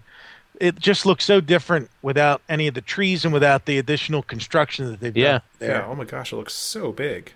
It, Yeah. it does. I mean, the pan takes forever, and it looks like it's on top of the American And then- Adventure. And you've got some street performers here in what I'm, is this the UK? Yeah. I- I know. Italy? Is it Italy? Uh, no, this is UK. This is the Pearly Kings and Queens. Is it Okay. they with the hat and the banjo there? It looks like Steve Martin, doesn't it? Just jamming out. yeah, The exactly. Rose and Crown Pub. And is that a sponsor's logo that's on either That's side still of it? there. That's I believe that's one of the beers, right? Now, this is like you think about like one of Oh, the yeah. first months you can actually That's drink on Bass Ale. Disney property. I was gonna say that's Bass, yeah. Right, and the nice Beautiful end of shot of Eiffel Tower. yeah end of day pan, uh, end of day shot, right? So now here we go. Here's part of the whole. Look at this. this is the money maker. This is Hori- folks. If you ever want to see footage of Horizons under construction, it's short, but this is it. We got people welding on the roof. It looks like to be some shots are taken from over by Universe of Energy because you can see the uh, the sign at the, the uh, little around the 620 mark. And Somebody's people- crying right now. Oh my god. Fountain of Nations, and look at look at that sign too. With, That is all, a sweet sign. with all the old uh, uh, icons. I like the symbols. I think they should bring those back. They would be nice to come back. Those would definitely work. Did I did I ever tell you guys a story that uh that I actually had to write a nasty gram to Imagineering because they didn't bother to design a symbol for uh, Wonders of Life when it opened? Really? No, because they eventually had that that um, like the Leonardo man, right? That got Yeah, yeah. later on, which didn't fit into anything. No, it was horribly off. It It's was terrible. It was like a good year or so, or almost two years, I think, before they finally added that, and it never made it to the Centorium. So you wrote them the hey hey, what are you doing? Yeah, exactly. I, I think I looked in Disney Magazine and found that uh, whoever was in charge of Epcot at that point and wrote them a letter. Handled it. And I did, and I did actually get a response back at some point. Wow. Wow. Yeah. Driven. Now, I don't know why this guy takes a lot of pans of the Eiffel Tower from what He's vantage French. point is this at 729 or so? There's, Ah, he's got like a whole walkway, and then yeah, there's a building painted in go away green. You can see. hmm I think that's the Impressions of France show building. Is that what it is? I think He- so. Yeah. Yeah. And then he jumps. Yeah, he's he, then he back to jumps Japan. back to Japan. Then he's back. He's really on the Eiffel Tower, and then we're back. Which I don't know. I mean, that looks like the French Pavilion today. telling you they're French, and they had to. and that ends with a, a great shot of the monorail pulling into the uh, the the station there at the end. But um, I got to put a call out there for those people who are listening. If you have any additional Epcot film footage, we'll eventually get to video stuff, um, no no doubt. But uh, the film has so much more character uh, and obviously tells a story um, that we sometimes make up, but. it's still a lot of fun to look at. So I will. I will mention there at the uh, forty-five. Well, forty-five seconds from the end, so seven forty-five or so. Yeah. Uh, that shot of uh, the main drag there in France with that little fountain at Mhm. your base. That is my second favorite body of water in one of their theme parks. That fountain. I, for whatever reason, I You love like when that. it's lit at night. yeah, I love that fountain. My favorite is uh, Echo Lake in Disney's Hollywood Studios, which may be on the endangered list. Yeah, that could be. That, yeah, that yeah. could You better become, uh, go hit it up here. That may become uh, an area of cantinaism. So, so, so, all right. Our film restoration portion is brought to you by Pixel. Contact Pixel to create pristine digital transfers from your old home movies, photos, videotapes, and slides. Uh, they're now available in their Le- Reflectera app, taking you back through time through all of your digital videos and slides. To get started today, visit pixel.com or call 1 800 557 3508. Also visit retrodisneyworld.com forward slash imageworks and get an additional 10% off and free restoration. All right, it's that time, guys. Uh, we got to close out here and end another episode. Uh, one little spark. And uh, what should we do next month? We got to talk about something. Should we stay in Epcot? What do you guys think? Well, once you're in Uh, Epcot, who's- who's how can you leave Epcot? Yeah, I know, I know. I, I, I all right. I haven't picked one, so I'm I'm gonna go World of Motion. I think we've got to visit one of these pavilions in in depth and and, and talk about everything from construction, the way those rides were, and, and that's personally one of one of my favorites. I know there's people going out there. Oh, do Horizons. Uh, We'll get there. Don't worry. Don't Yeah, worry. and I think it's fitting because it was earlier this week, or was it last week, that Gary Owens uh, Yeah, passed away, who was the uh, announcer exactly. for the ride. So I think this Okay. would be a fitting tribute. Absolutely. So so next month will be World of Motion, and uh, then we'll go take take you back there and to the TransCenter. The, the was it the bird and the robot? Got all sorts of stuff. So talk about. So uh, let's get some of our sponsors. As always, we mentioned Pixel.com, uh, also WDWMap.com. Uh, you can get your Paul Hartley maps, as we mentioned earlier. So, uh, if you are interested in sponsoring the podcast, please email info at retrodisneyworld.com. And as always, uh, if you can, please drop us a line at podcast at retrodisneyworld.com. And if possible, give us a shout out uh, at iTunes and a review. Let us know what you think and uh, help spread the word about the podcast. So, and you can follow us on Twitter at RetroWDW. And uh, JT, Hal, Brian, where can they find you? Uh, I am at my personal Twitter, ls1jt. Uh, you can follow me at uh, Liquid Luau on Twitter. On Twitter, I am at Brian P Miles. There we go. So next month it's World of Motion, and hopefully I'll be digging out some of this snow here. We'll be done with that. But uh, yeah. yeah, we'll get out of that. So, but we don't talk about weather, right? Hal? We don't like. No, I don't know what the snow stuff is that you guys talk about. you have no idea. It's completely unknown Down to me. Chilling he's in waiting. a tank he's waiting. top. He's waiting for the Frozen ride to open in Epcot to find out. Exactly. That's right. So, all right. Well, with that, good night, everybody. Thanks for listening to this month's episode. And uh, until then, Brian, take us out. Until next time, please remain seated. Your time machine vehicle is rotating for your trip back to Earth.